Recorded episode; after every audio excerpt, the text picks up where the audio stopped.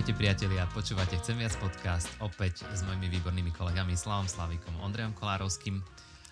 Čaká nás, verím, inšpiratívny rozhovor o udalosti, ktorú máme zaznamenanú v Biblii, v ktorej Ježiš, e, teda vtedy Ježiš nasytil 5000 ľudí z piatich chlebov, z dvoch rýb.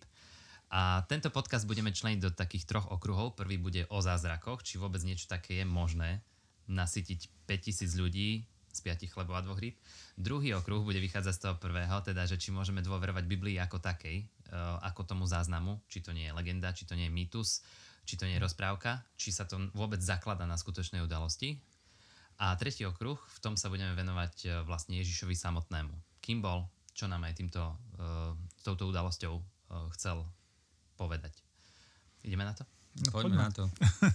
Dobre, v princípe na začiatok len poviem, že tento príbeh my sme vychádzali z Marka zo 6. kapitoly ale tento príbeh ako jediný, okrem skriesenia, je zaznamenaný vo všetkých štyroch uh, evanieliách, teda aj u Matúša, Lukáša, aj u Marka, aj u Jana. Takže už len z toho môžeme vidieť, že ten príbeh a teda, že tá udalosť, že to bolo dôležité. No ale Ondrej, mm, vieš si predstaviť, koľko je 5000 ľudí? No, tak začal som nejaké Bol demonstrácie na námestiach, alebo... alebo... Na, hej, hej. No a aby sa týchto 5000 ľudí najedlo, to ešte, ešte stále sme v reálnej rovine a teraz z piatich chlebov a z dvoch rýb. Ako sa na to pozeráš ty? Zišlo by sa nám to v dnešnej Ako dobe zdražovania potravín, také niečo.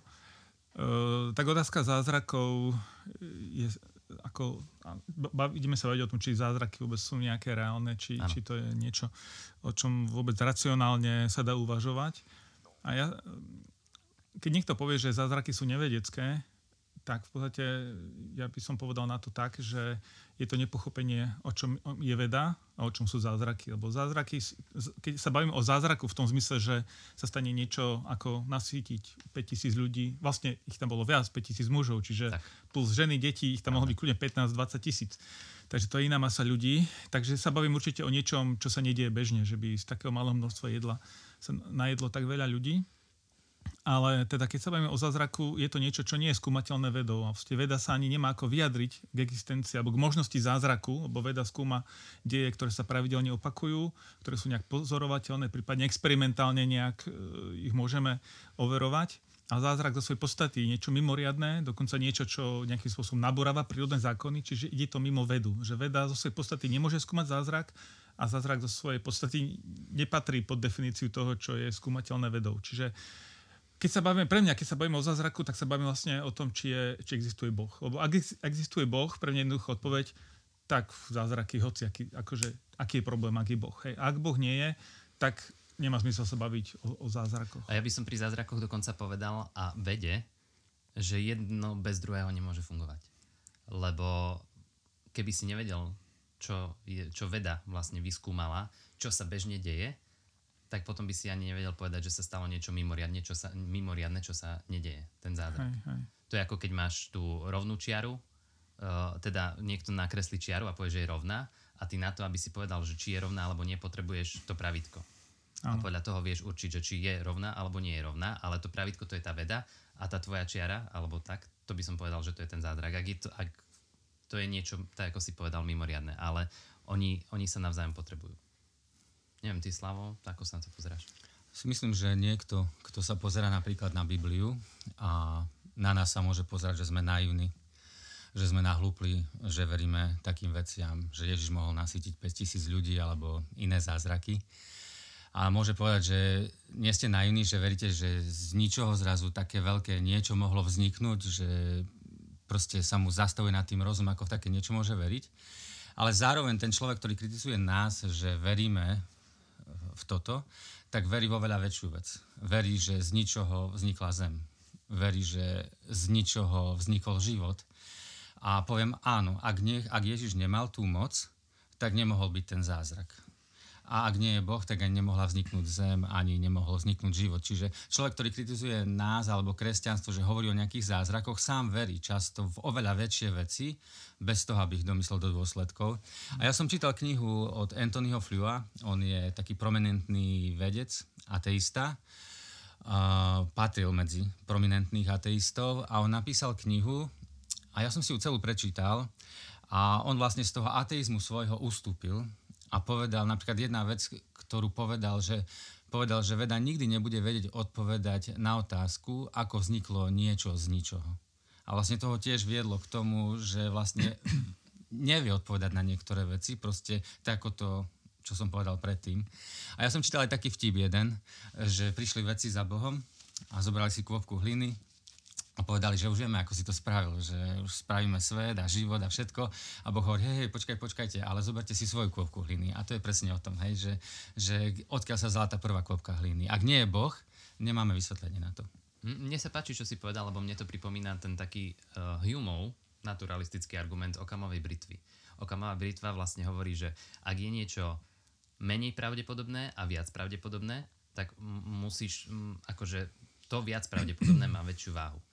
A on vlastne hovorí, že ak máš, ak stoja proti sebe ako keby dva zázraky, tak ten, ktorý je jednoduchšie spraviť v odzovkách, tak ten je pravdepodobnejší.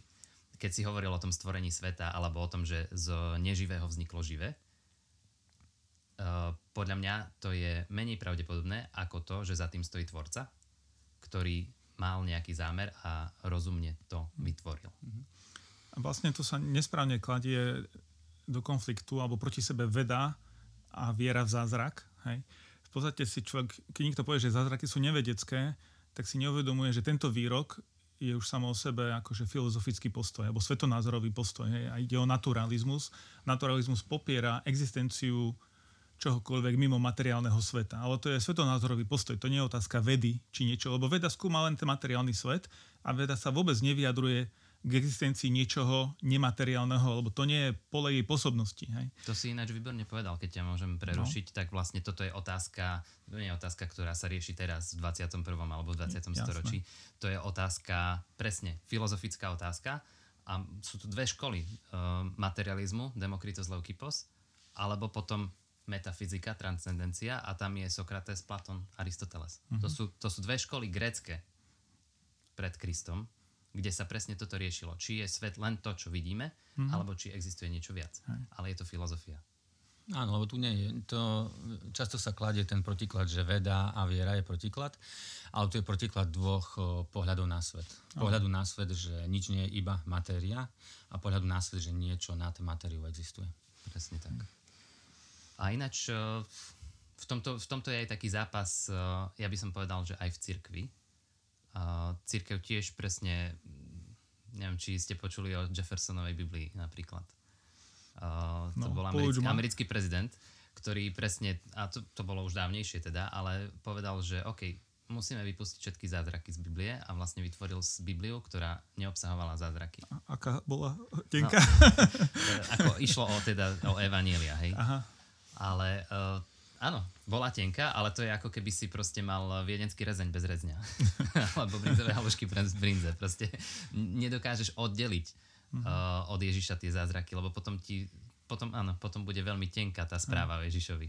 Ale to je tak, keď som mal brinzové halušky bez brince a všetkým tvrdil, že sú, oh, že sú, sú dobré, že sú lepšie. Jasné, čiže, čiže toto, je, toto je teda také, taká téma, ktorá aj v cirkvi určite rezonuje.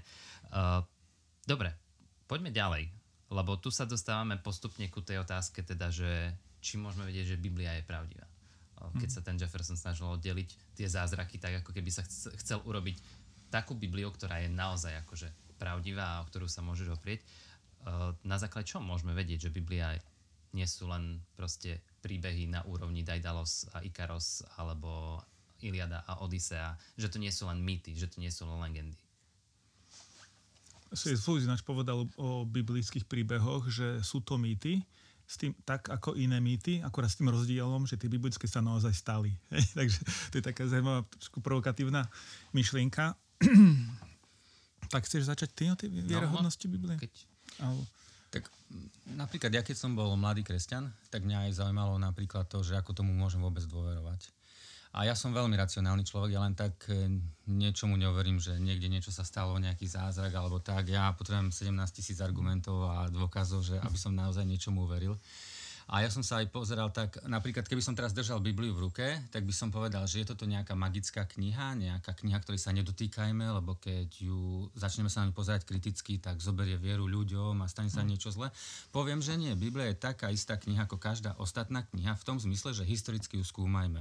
A povedzme, pozrime sa na to, dá sa jej dôverovať, sú tie záznamy pravdivé alebo nie sú pravdivé. Hej? A podľa toho to potom posúďme, že ja som plne za to, že skúmajme Bibliu, kriticky sa k nej postavme a nech sa ukáže teda, či tie veci sa stali, nestali, či tomu môžeme dôverovať. Hmm. A napríklad už len historicky, keď sa pozrieme na Bibliu, tak keď si to porovnávame s niektorými dielami literatúry, ktoré považujeme za pravdivé v dnešnej dobe, tak vidíme obrovský rozdiel.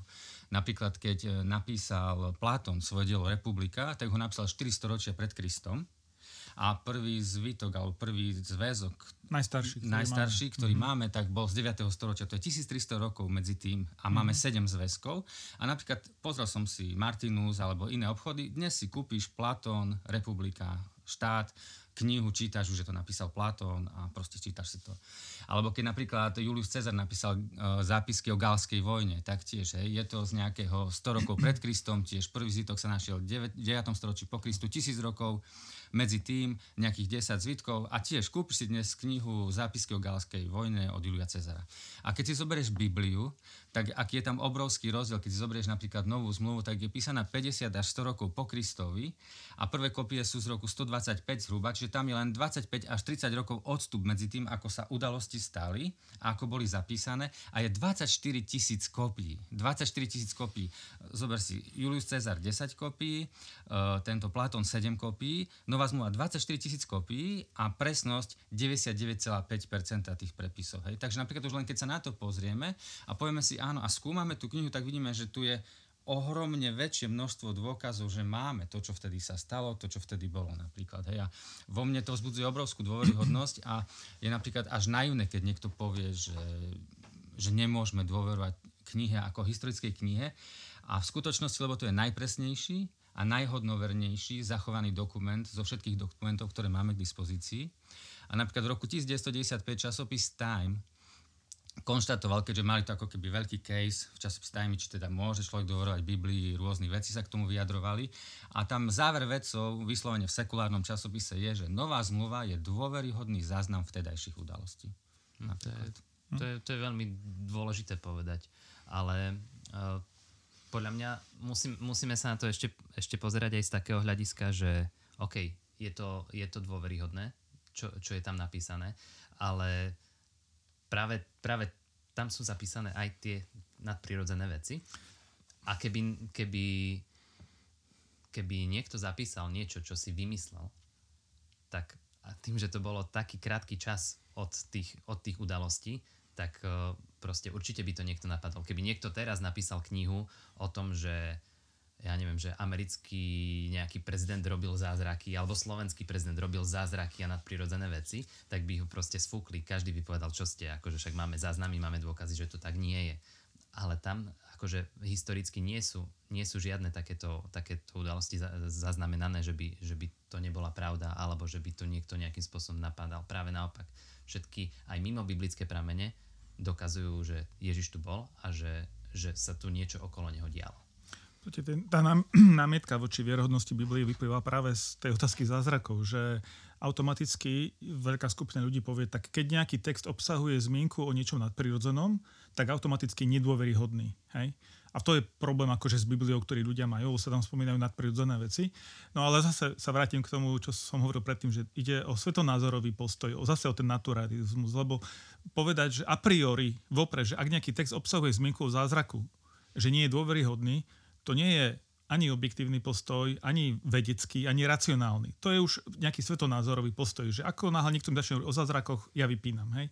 Ale ak existuje Boh, ak je racionálne veriť v Boha, tak potom nemôžem povedať, že, že text, keď hovorí o niečo nadprirodzenom, že je nedôveryhodný. Samozrejme, nie všetky texty, ktoré hovoria o zázrakoch, sú dôveryhodné alebo majú rovnakú váhu, alebo že im treba nejak slepo veriť, ale ide práve o to, čo aj Slavoš naznačil, že Biblia bola skúmaná a je skúmaná a kritizovaná si najviac zo všetkých kníh, ako existujú. Práve preto, že ehm, to, či je spolahlivá, hodnoverná, to má dopad na, potom na život človeka, že na môj život, čomu verím, ako budem riadiť svoj život a tak ďalej.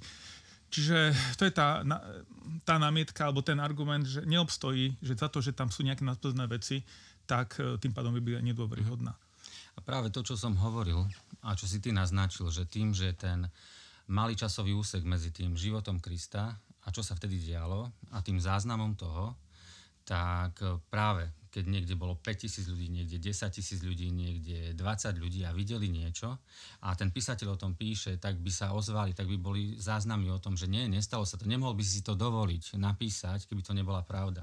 A napríklad, keď Ježiš robil nejaké zázraky, keď sa niečo stalo vtedy, tak v podstate napríklad, keď niečo spravil, tak máme tam záznamy o tom, ako tí ostatní, tí, čo viem, tí predstavení ľudu, tí, ktorí mali, boli autoritou, proste chodili a skúmali to. Vidíme, že tam sú zástupy ľudí, ktorí nielen tí, že čo povedali si, že wow, wow, že wow, Ježiš si skvelý, ale pochybovači chodili a skúmali, že stalo sa to naozaj, kto je to? Je to ten, o ktorom máme záznamy, že príde raz záchranca sveta a to celé skúmali a dokonca nikdy ani nehovorili, že sa to nestalo, ale snažili sa to nejako inak vysvetliť mm-hmm. napríklad. Hej?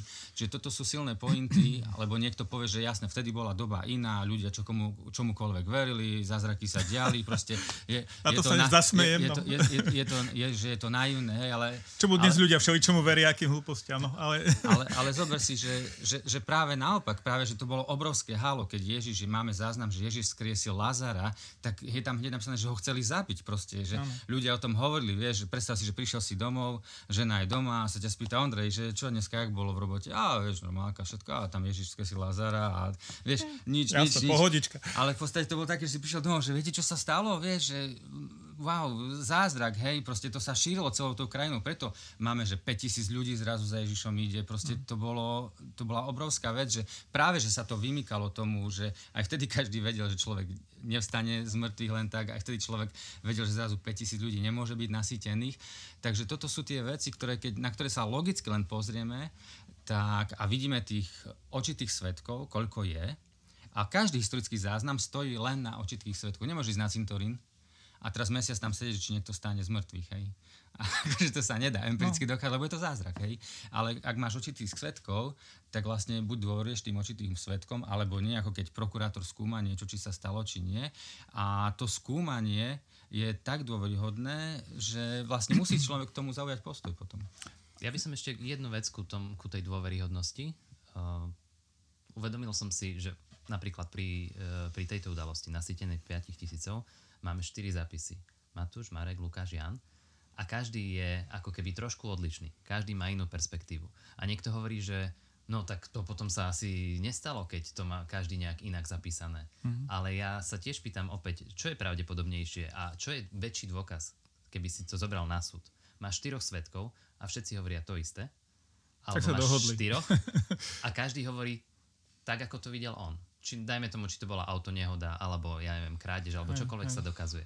Tak samozrejme, že keď máš štyroch, ktorí hovoria to isté, tak si povieš, že sa dohodli, tak si povedal. Ale a... keď každý hovorí ináč, tak zase povie, že si to vymyslel každý podľa seba, nie? Ale vlastne ten argument ale vie vždy Ale oni sa zhodujú otočiť. v tom, čo Jasne. sa stalo v tých Áno. kľúčových veciach. Ale to je presne to, že môžeš povedať, že niekto povie, že Biblia sa u, ľudia ju upravili. Vieš, a práve toto ukazuje, že nie. Nie, že takú autoritu, alebo takú vážnosť, alebo takú, taký nejaký rešpekt mali voči tým záznamom, že hoci kto by si mohol sadnúť a upraviť to, tak dajme to dokopy, správame z toho jeden príbeh, ešte ho skrášlime trošku, ale práve naopak máš tu štyri autentické záznamy, čo, čo sa vtedy stalo a to, to vzbudzuje oveľa väčšiu dôveryhodnosť, ako keby to bolo upravené. Mhm. A ešte niek- no, veľa myšlienok k tomu, máme krátky podcast, ale napríklad nadvežem priamo na to, čo si ty povedal, že ja som sa stretol v mladosti s takými teóriami a dodnes to je ako nejak živené, že tie príbehy sa postupne vyvíjali, pridávalo sa k tomu a tak ďalej. A keď si zoberieme všetky tie rukopisy, tie tisíce rukopisov, ktoré máme a porovnáme tie rozdiely, ktoré tam sú, tak tam nevidíme absolútne žiaden vývoj toho príbehu. Proste tie odlišnosti sú tam nejaké. Hej. Dokonca nejaký príbeh chýba v niektorom evanieliu alebo nejaká veta môže byť, že, že chýba alebo niečo je niekde navyše. Ale žiaden vývoj toho príbehu tam nie je. Proste od začiatku tie príbehy boli také, aké sú a sú tam nejaké odlišnosti pri tom prepisovaní, možno nejaká veta vypadla pri tom prepisovaní a tak ďalej. Ale e, tie príbehy sa nevyvíjali. Ak sa vyvíjali, tak potom zostáva argument tým skeptikom, že počas tej ústnej tradície, lenže ako si ty povedal, tá, ten čas na tú ústnu tradíciu bol veľmi krátky, to bolo nejakých 20-30 rokov od toho, ako sa tie udalosti odohrali, ako boli zapísané.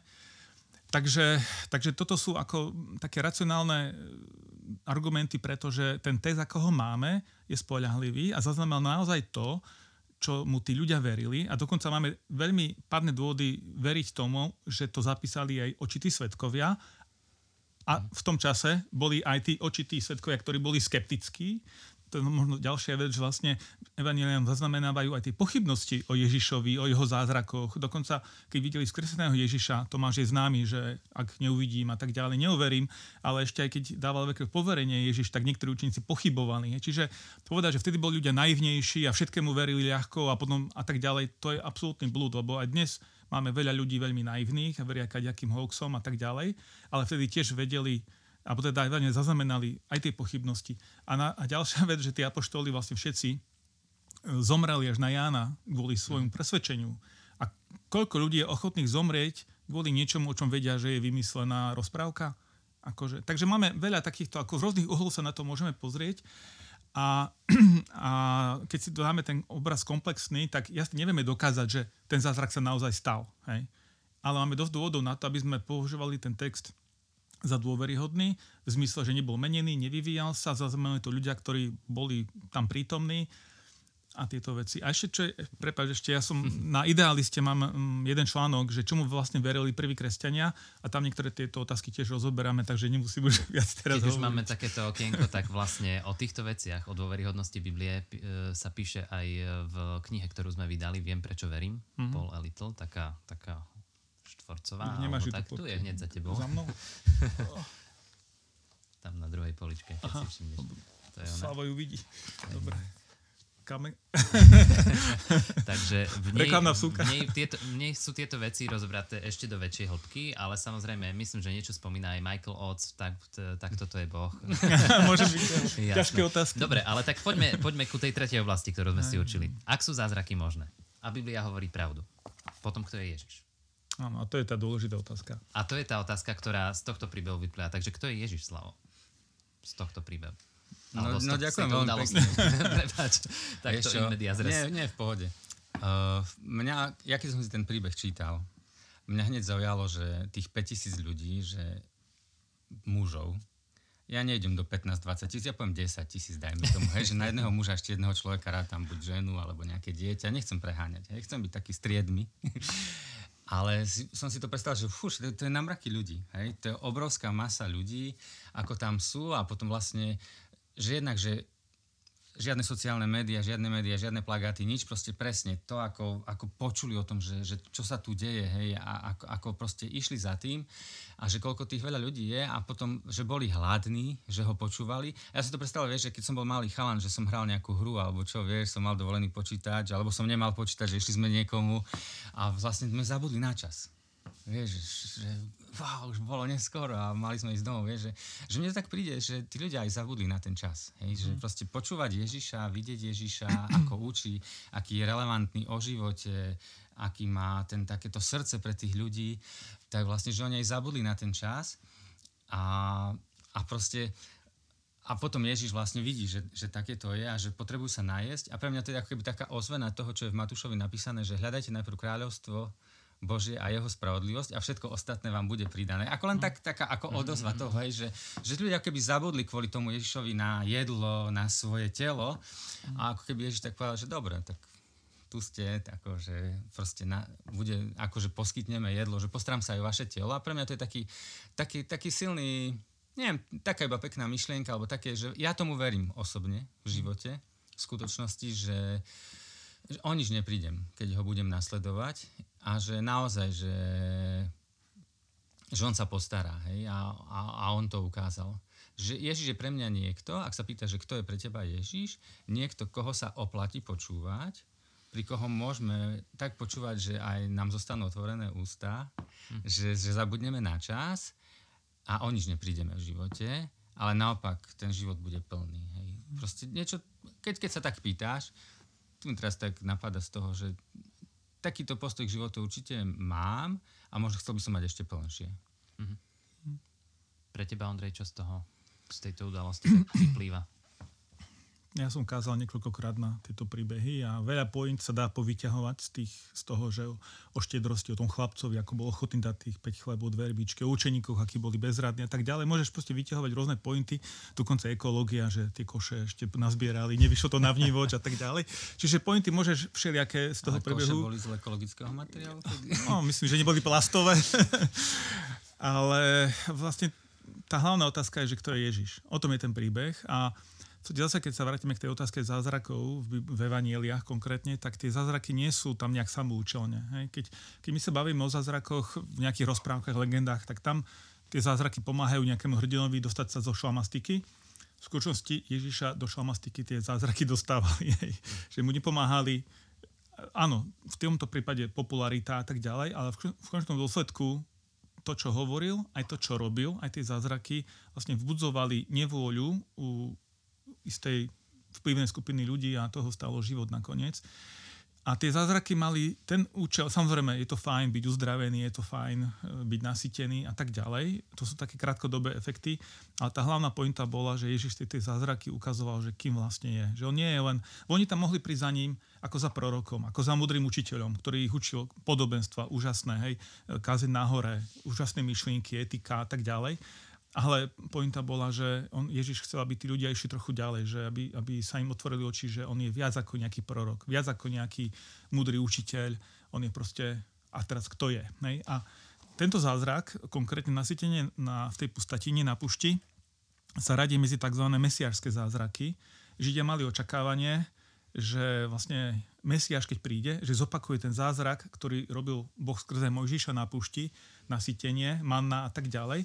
A vlastne Ježiš tento zázrak až dvakrát podľa záznamu Evanielii urobil s iným počtom ľudí a tak ďalej. A tak tí, ktorí mali aspoň trochu otvorené oči, srdcia, alebo ako by som to povedal, tak im to mohlo ďuknúť, že aha, tu sa deje niečo, čo nám rozprávali naši otcovia, že urobil Boh na pušti s našim ľudom. A vlastne toto je Mesiáš, že to je naozaj Bohom poslaný záchranca a že on je teda nielen človek, ale už keď som povedal, že je Boh, to je možno ešte trochu ďaleko v tejto fáze e, toho evaniliového záznamu, ale vlastne ukazuje, že Ježiš je niečo viac. Mm, ale keď už sme pri tom Markovi uh-huh. a mhm. pri jeho zázname, tak áno, on na začiatku povie, že toto je uh, evanilium Ježiša Krista, ktorý je Mesiáš, uh-huh. ktorý je záchranca, ale potom to vôbec nespomína uh-huh. a vlastne necháva príbeh hovoriť sám za seba. Uh-huh. A toto je presne tak, ako si povedal, ten mesiášsky zázrak a on nastoluje ako keby tými, tými, tými udalosťami tú otázku, kto v skutočnosti Ježiš je. Uh-huh. Lebo vlastne práve to, že akoby, že to na jednej strane je to len zázrak, ale ľudia tej kultúry mnohí chápali, že to je viac ako len zázrak. Áno. Toto je niečo, čo sa spája s celou našou históriou, s očakávaniami nášho národa, celého sveta. Čiže že keď človek chápe aj tú kultúru, aj to celé, vidí, že to nie je len kontext, zázrak. Áno. To je niečo oveľa viac, čo sa tu deje. Áno. áno. A ja som si uvedomil ale v tej samotnej udalosti a v tom samotnom príbehu to, že áno, tak, tak si povedal, tí ľudia zabudli na čas mm-hmm. a Ježiš myslel dopredu ale ja tam vidím tie dve roviny, tú fyzickú rovinu a tú duchovnú rovinu a ten taký obraz toho fyzického nasytenia a toho duchovného nasytenia. Hmm. Ale v tom bode, kedy si počúval toho Ježiša a si si uvedomil, že fú, že som hladný, nemám čo jesť, tak to je presne ten taký bod, podľa mňa, do ktorého každý človek musí prísť a aj príde v živote, že som hladný, nemám čo jesť, nič tu nie je, potrebujem ten zázrak.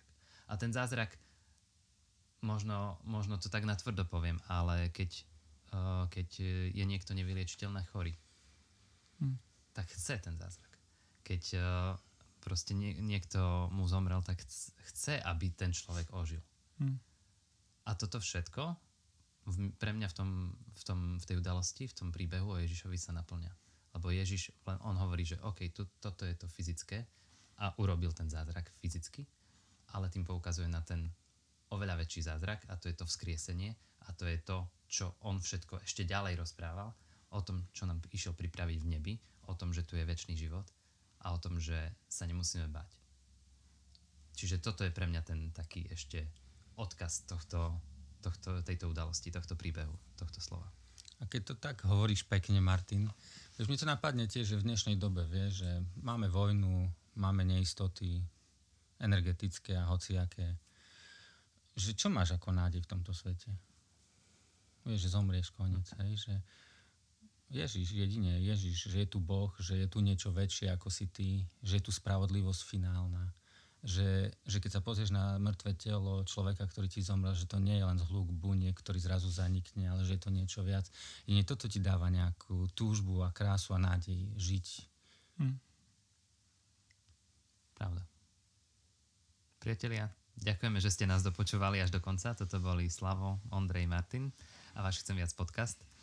Možno sme nezodpovedali nejakú vašu otázku, alebo máte nejakú tému, ktorú by ste chceli viacej rozobrať, počuť a ešte sme sa aj nevenovali, napíšte nám, dajte nám vedieť. A ak vás podcast oslovil, tak tiež nám dajte vedieť, ohodnoťte ho vo svojich aplikáciách, posunte svojim priateľom, budeme za to vďační. Ahojte. Ahojte. Ahoj.